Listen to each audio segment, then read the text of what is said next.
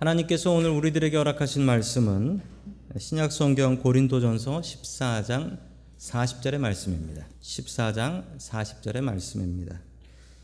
모든 것을 품위 있게 하고 질서 있게 하라. 아멘. 하나님께서 우리와 함께 하시며 말씀 주심을 감사드립니다. 아멘. 자, 우리 옆에 계신 분들과 인사 나누겠습니다. 반갑습니다. 반갑습니다. 인사해 주시죠. 네, 반갑습니다.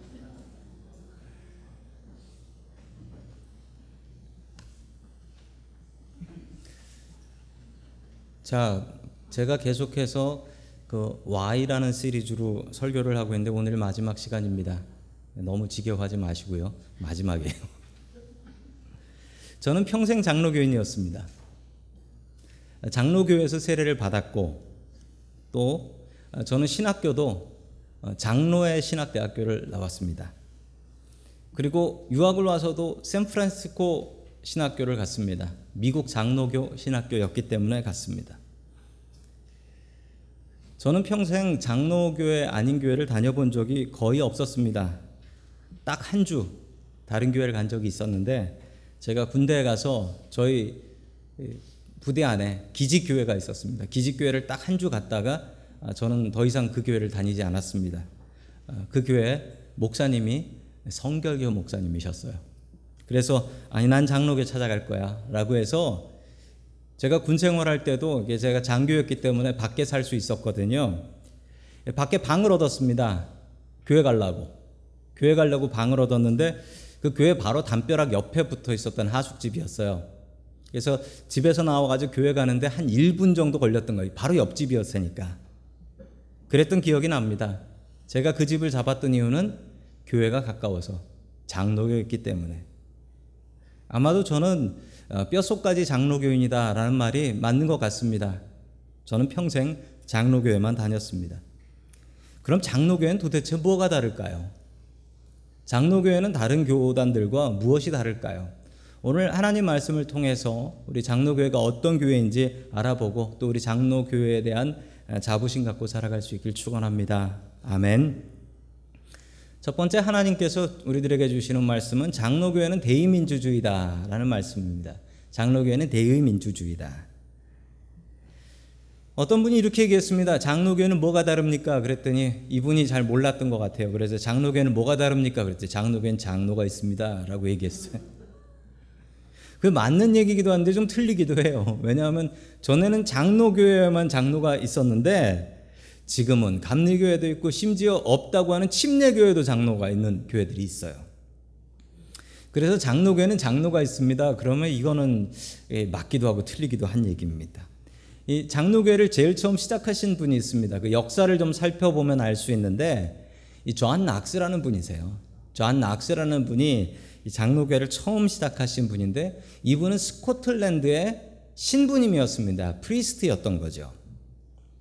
자, 이분이 존 캘빈이라고 하는 종교 개혁자를 만나고 그분의 가르침을 듣고 나서 아, 이게 진짜 성경이다라고 생각해서 이분이 카톨릭 신부님이었는데 기독교 목사가 되어버립니다. 개신교 목사가 되어버리죠. 그리고 이분은 내 고향인 스코틀랜드를 가서 스코틀랜드를 하나님 앞에 바치고 싶다라는 마음을 품었습니다.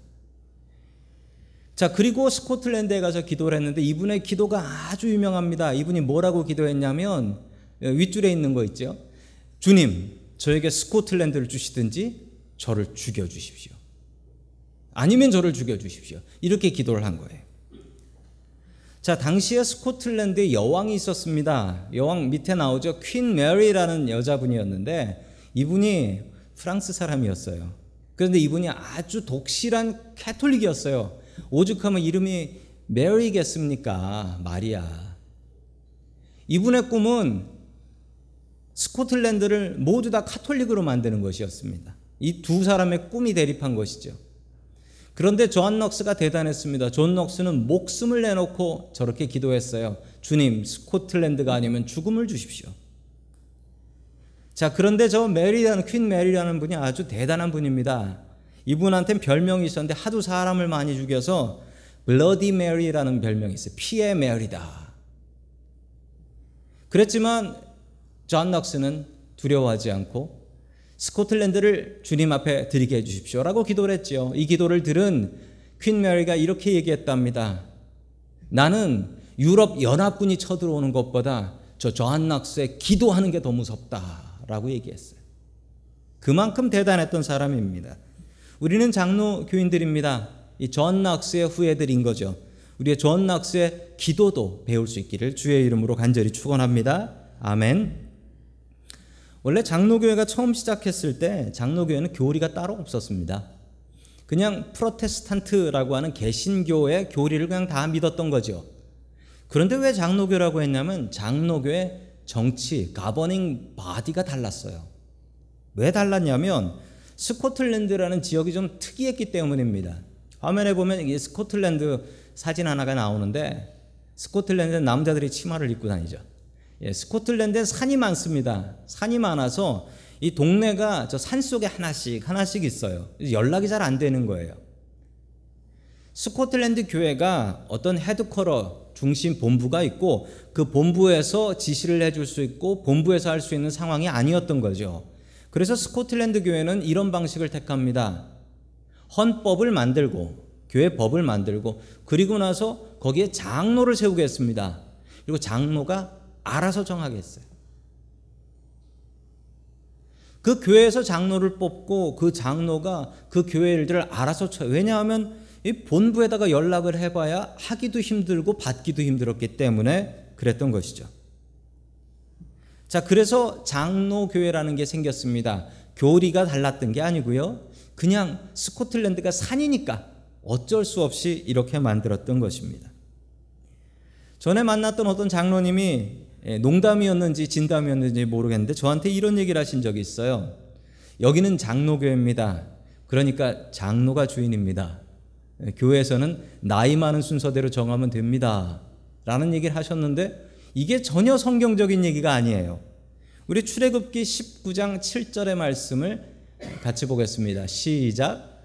모세가 돌아와서 백성의 장로들을 불러 주님께서 자기에게 하신 이 모든 말씀을 그들에게 선포하였다. 아멘. 성경에 장로가 나옵니다. 구약 성경에도 나오고 신약 성경에도 나옵니다. 장로가 나오는데 장로가 그냥 단독적으로 장로라고 나온 데도 있지만 장로는 보통 무엇과 같이 사용되냐면 백성의 장로들이라고 설명됩니다. 성경에 그렇게 나와요. 자, 영어로 보면 the elders of the people이라고 나오죠. 자, 그 얘기는 뭐냐면 장로의 역할은 어른의 역할이 아니고 장로의 역할은 백성을 대표하는 역할이다라는 것입니다. 성경에 이미 나와요. 장로의 역할은 대의 민주주의다. 백성을 대표하는 사람이다. 그래서 엘더는 백성의 장로들이라고 나오는 것입니다. 자, 이 대의민주주의가 뭐냐면 예전에 사회 시간에 배워보신 적이 있을 겁니다. 대의민주주의는 대표를 뽑고 그 대표가 정하게 하는 거예요. 아니, 왜 대표를 뽑고 대표가 정하게 하냐면 예를 들자면 이런 거예요. 교회 사소한 일까지 교인들이 다 공동의회로 모여서 정해야 되냐. 예를 들어 요번에 볼펜을 한 100개를 사야 되는데 오늘 예배 마친 뒤에 남으셔서 이 볼펜 새로 사는 것에 대해서 공동의회 하도록 하겠습니다. 그러면 여러분들이 화가 나실 거예요. 아니, 그 알아서 사면 됐지. 이 무슨 교인들이 교회 주인이라고 볼펜 사는데 공동의회를. 그 다음에는 리모컨에 배터리 가는 것 때문에 공동의회 모이겠습니다. 라고 하면 이거 화나는 일입니다. 대의민주주의 뭐냐면 믿을 만한 장로, 지도자를 세우고 그 장로들이 알아서 정해야 될 것들을 정하게 하는 것이고 아니 이건 우리가 못 정해. 이건 우리가 못 정해. 이건 교인들 허락받아야 돼라는 것은 공동회에 모여서 교인들 허락을 받게 하는 것. 이게 장로교회입니다. 이게 대의민주주의예요 그래서 장로님들에게 제가 안수를 받을 때 장로님들께 꼭 부탁했던 말씀이 있습니다 장로님들이 더 이상 장로님이 아닌 것은 교인들의 소리를 들어오지 않으면 더 이상 장로님이 아닙니다. 라고 제가 교육 시간에 이야기를 했습니다. 왜냐하면 성경의 장로는 교회의 어른이 아니라 백성들을 대표하는 사람으로 나오기 때문에 그렇습니다. 미국 장로교회는 당황스러운 일들이 있습니다. 전에 LA에 갔다가 진짜 당황스러운 일을 봤는데 어떤 젊은 청년이 와가지고 자기를 소개하는데 자기가 그 교회 장로라는 거예요. 청년인데. 아니 어떻게 청년이 장로입니까? 라고 물어봤더니만 우리 교회 청년들이 있는데 그 청년들의 의견은 누가 반영하겠습니까? 그래서 청년부 회장이 장로가 된 거예요. 저희 교회는 전에 여자 장로님이 계셨는데 지금 안 계십니다. 지금 저희 교회는 여자 장로님이 필요해요. 왜냐하면 교회에서 여자분들의 불편함을 남자분들이 잘 몰라요. 그러면 여자분들이 또 그 그룹을 대표하는 장로로 서야 한다는 것입니다. 장로교회는 대의민주주의입니다. 그래서 참 좋습니다. 백성들의 소리에 귀를 기울여주는 교단입니다. 그러므로 좋은 일꾼, 좋은 장로, 좋은 권사, 좋은 안수집사 되십시오. 그리고 우리들이 세운 일꾼들이 바른 일꾼들 될 수 있도록 우리 일꾼들을 위해서 기도할 수 있기를 주의 이름으로 간절히 축원합니다. 아멘. 두 번째 하나님께서 우리들에게 주시는 말씀 장로교회는 품위가 있고 질서가 있다. 정말 그럴까요? 다른 교단보다 그럴까요? 좀 그런 것 같습니다. 그 미국 장로교회는 6월 달에 총회를 합니다. 총회는 이제 교회 전체의 모임인 거예요. 그래서 전국에서 모입니다. 저희 미국 장로교회는 2년에 한 번씩 총회를 모여요. 한국 장로교회는 매년 모입니다. 9월에. 얼마 전에 한국 장로교회 총회 했습니다. 제가 있었던 대한예수교 장로회 통합측 총회가 있었는데 특별히 그 명성교회의 세습 문제에 대한 안건이 있어서 저도 관심 있게 유튜브로 라이브로 보여주더라고요. 그래서 봤습니다. 근데 저도 그렇고 많은 목사님들이 그 회의를 보면서 느낀 점이 있었어요. 참 회의를 품위 있게 한다. 저도 그걸 보면서 감동했습니다. 어떤 분이 발, 발언을 하는데 이제 총회를 하면 이 통로에 마이크들이 있어요. 그래서 의장이 발언하십시오라고 하면 마이크에 불이 켜지고 그 마이크에 가서 얘기를 할 수 있어요. 어떤 목사님이 나오셔서 발언을 하셨는데 완전히 그건 거짓말이에요. 뭐 세상에서 들은 가짜 뉴스를 모아 가지고 이제 발표를 하셨어요. 그랬더니 옆에 있는 분들이 막 에 하면서 얘기를 한 거예요. 그랬더니 의장이 뭐라 했을까요? 조용히 하시고 들어봅시다. 말도 안 되는 소리인데 3분 딱 얘기하니까 마이크가 꺼져 버리더라고요. 다른 어떤 목사님이 아주 좋은 얘기를 하셔서 뭐 목사님 장로님들이 막 박수를 쳤어요. 잘한다고. 그런데 어떻게 됐을까요? 딱 3분 지나니까 그 마이크도 꺼지더라고요. 양쪽 얘기 다 듣고 나더니 투표 딱 하고 품위 있게 헤어졌습니다. 아, 그걸 보면서 야, 이거 국회의원들이 저건 좀 배워야 되겠다. 진짜 국회의원들이 와서 좀 봐야 돼요. 미국 장로교를 통해서 배운 회의하는 방법입니다. 의견 달라도 듣고 내가 싫으면 투표하면 끝이다. 투표 끝나고 나면 그냥 거기에 따라가고 순종해야 된다. 침례교 목사님이 그걸 보시더니 아니 장로교 회의 보고 감동했대요. 은혜 받았대요. 품이 있고 질서가 있다는 겁니다. 왜 그러냐고요? 우리 고린도 전서 14장 40절 말씀 같이 봅니다. 시작. 모든 것을 품위 있게 하고 질서 있게 하라. 아멘. 미국 장로교 회의할 때 이 말씀 읽고 합니다. 이 말씀 이 말씀대로 합니다. 모든 것을 품위 있고 질서 있게 하는 겁니다. 이런 유머가 있습니다. 그 교회 지붕에서 물이 새요. 그러면은 순복음 교회는 어떡하냐? 목사님이 기도합시다. 모여 가지고 같이 통성 기도를 한다는 거예요. 지붕이 샌다고. 감리교에서는 아이고 지붕이 새면 우리 감리사에게 보고해야 됩니다. 그러면서 위에다가 보고해야 된다는 거예요. 장로교회는 어떻게 하냐? 모여서 회의합시다. 그러면서 모여서 회의한다는 거예요. 장로교회는 모이면 그냥 회의라는 거예요. 장로교회가 어떻게 됐냐면 처음에 스코틀랜드에서 세워졌죠. 스코틀랜드에 세워진 뒤에 스코틀랜드 사람들이 미국으로 이민을 옵니다. 그래서 미국 장로교가 세워지는데 스코틀랜드 장로교는 작았지만 미국 장로교는 엄청나게 커집니다. 그 이유가 미국 장로회가 너무나 합리적이어서. 미국 사람들이 합리적인 거 좋아하잖아요. 공평한 거 좋아하잖아요. 그래서 미국 장로교가 많이 부흥합니다. 이 부흥한 미국 장로교가 다시 한번 우리가 그럼 어디를 선교할까 하다가 한국에다가 모든 인력과 자원을 동원해서 한국 선교를 합니다. 그래서 한국에 이렇게 장로교가 바르게 서게 된 것입니다. 1866년에 있었던 일입니다. 한국 최초의 순교사인 토마스 선교사님이 계셨는데 이분이 미, 스코틀랜드 장로교 출신 선교사님이세요. 이분이 평양의 대동강을 제너럴 셔머노라는 배를 타고 올라오는데 조선 수군들이 그 배에 불을 지릅니다. 그래서 물로 수영해서 나왔는데 그 토마스 선교사님을 조선 수군이 목을 베어 죽이죠. 이 순교자의 피 덕분이었는지 평양이 동양의 예루살렘이 됩니다. 그리고 평양에 신학교가 세워져요. 그게 그 유명한 평양신학교입니다. 저는 요번에 우리 대통령이 평양에 가신 것을 보면서 저는 그런 꿈을 꿨습니다. 평양에 다시 신학교가 세워지게 해 주시옵소서.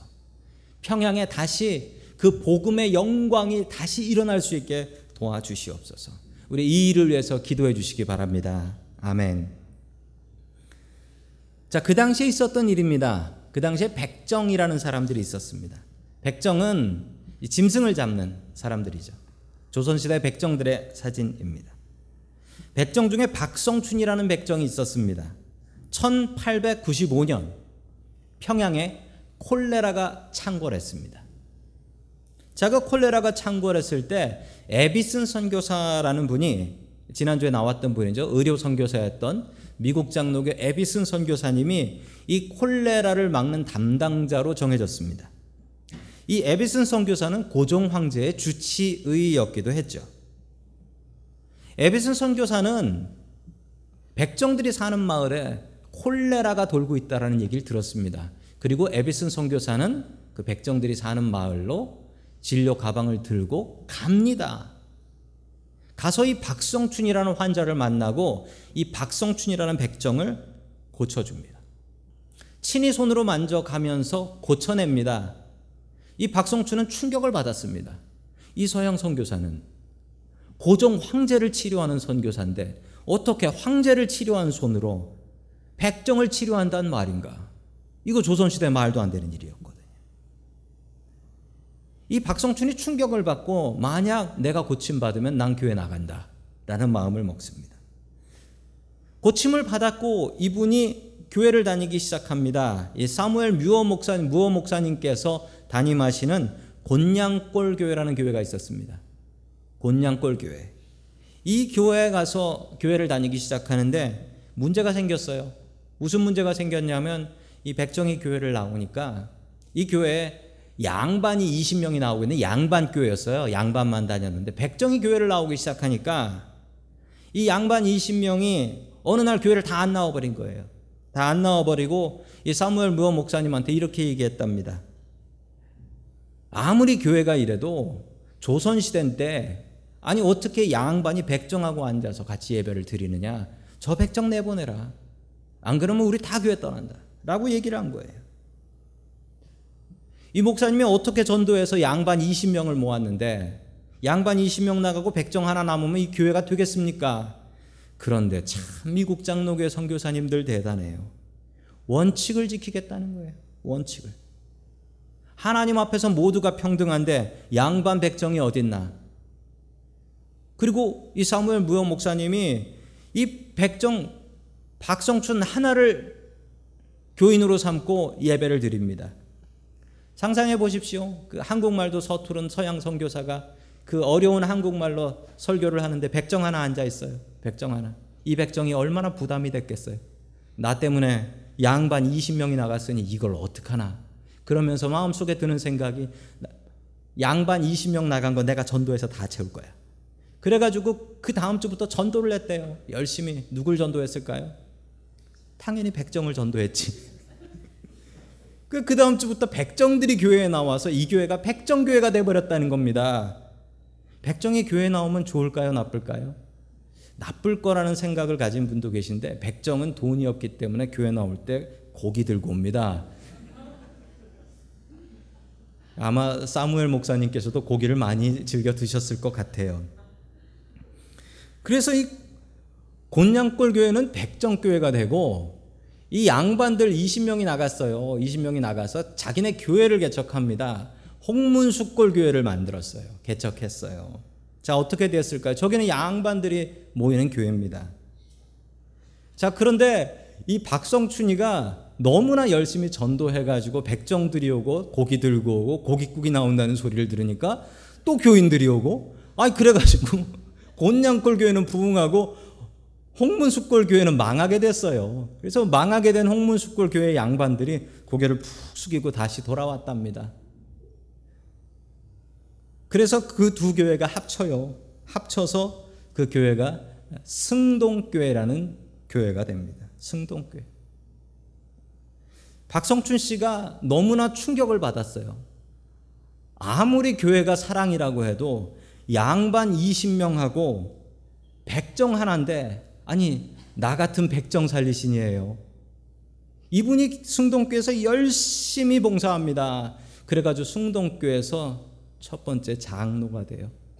백정이. 더 놀라운 사실. 그 다음 두 번째 장로로 세운 분이 이재형 씨인데 이재영 씨는 누구냐면 흥선대원군의 조카였어요. 왕족이란 말입니다. 왕족. 상상해 보세요. 교회 가면 이재영 장로가 박성춘 장로한테 인사를 합니다. 왕족이 백정한테 누가 대단한 겁니까? 백정이 대단한 거 아니죠. 왕족이 머리를 숙일 수 있다는 게 대단하지요. 이게 왜 가능했냐고요? 장로교회니까 된 겁니다. 장로교회는 품위가 있고 질서가 있기 때문입니다. 조선사회가 이 장로교회 때문에 충격을 받았습니다. 그리고 장로교회를 통해서 정치라는 것을 배웠습니다. 아니, 조선 사람들이 도대체 뭐 투표라는 게 어디 있어요? 평생 처음으로 교회 나와서 투표라는 걸 했어요. 생전 윗사람이 하는 얘기만 듣고 살다가 이제 자기 의견을 얘기할 수 있게 되었어요. 민주주의를 교회에서 배웠습니다. 1945년 조선이 독립을 했습니다.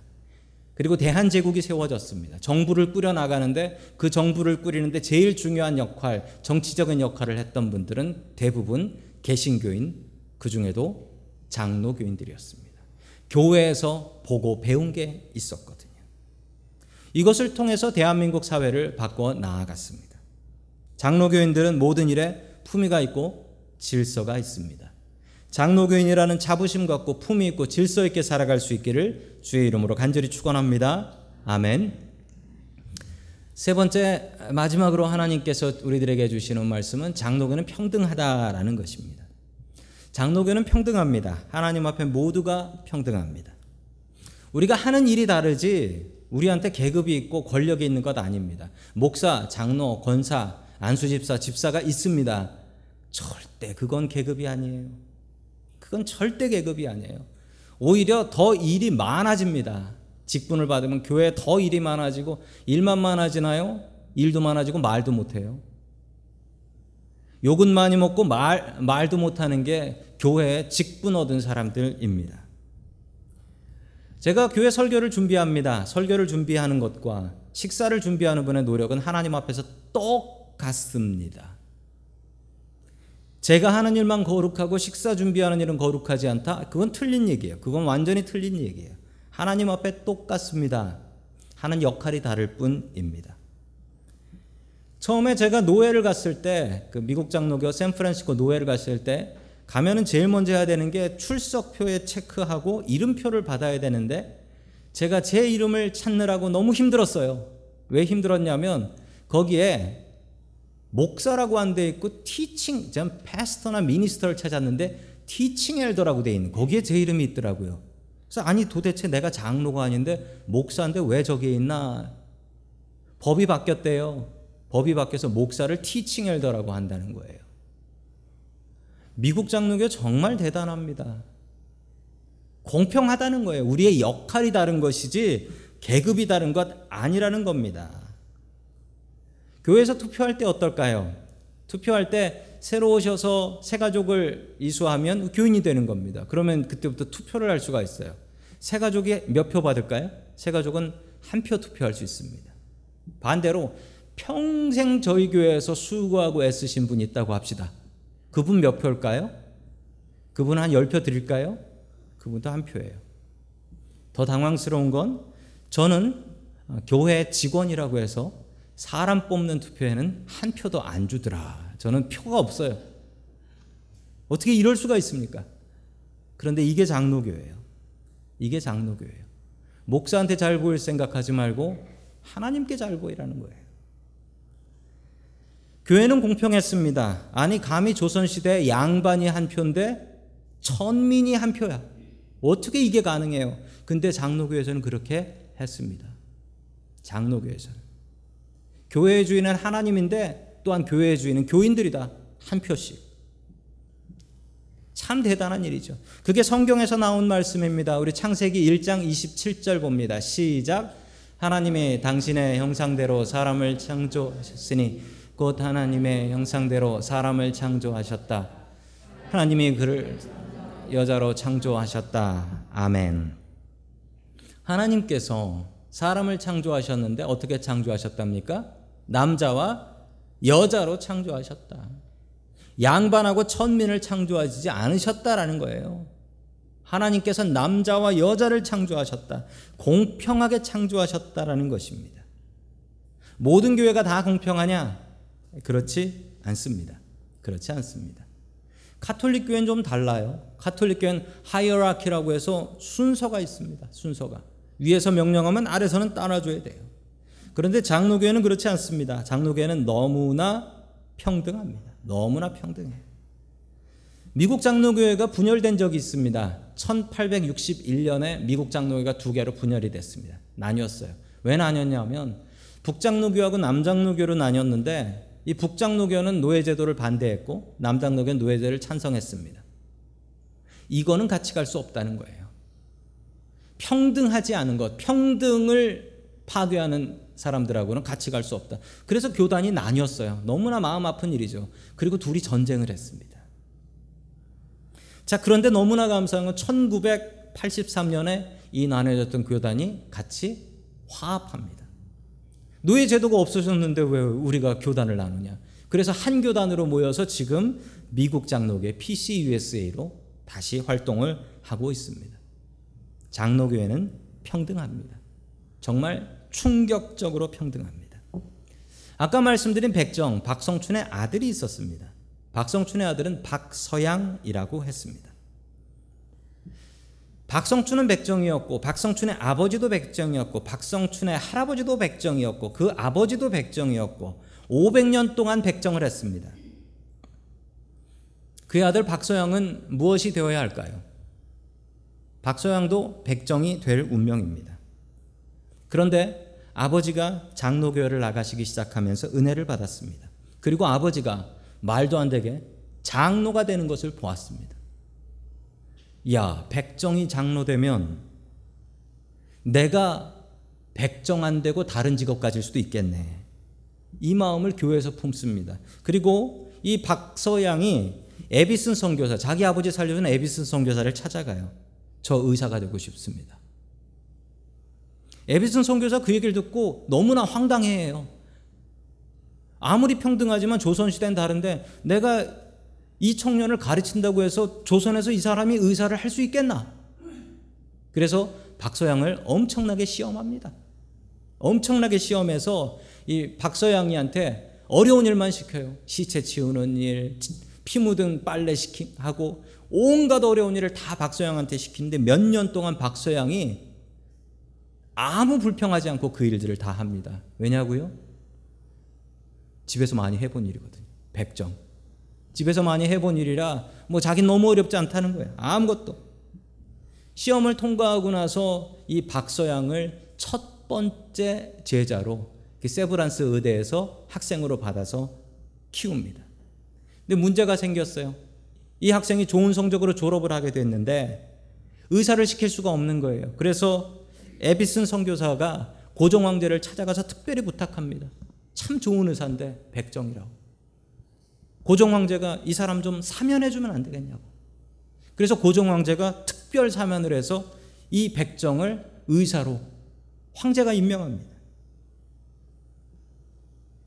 에비슨 선교사가 박서양을 가르치는데 이 박서양을 가르치면서 놀라운 사실 하나를 발견합니다.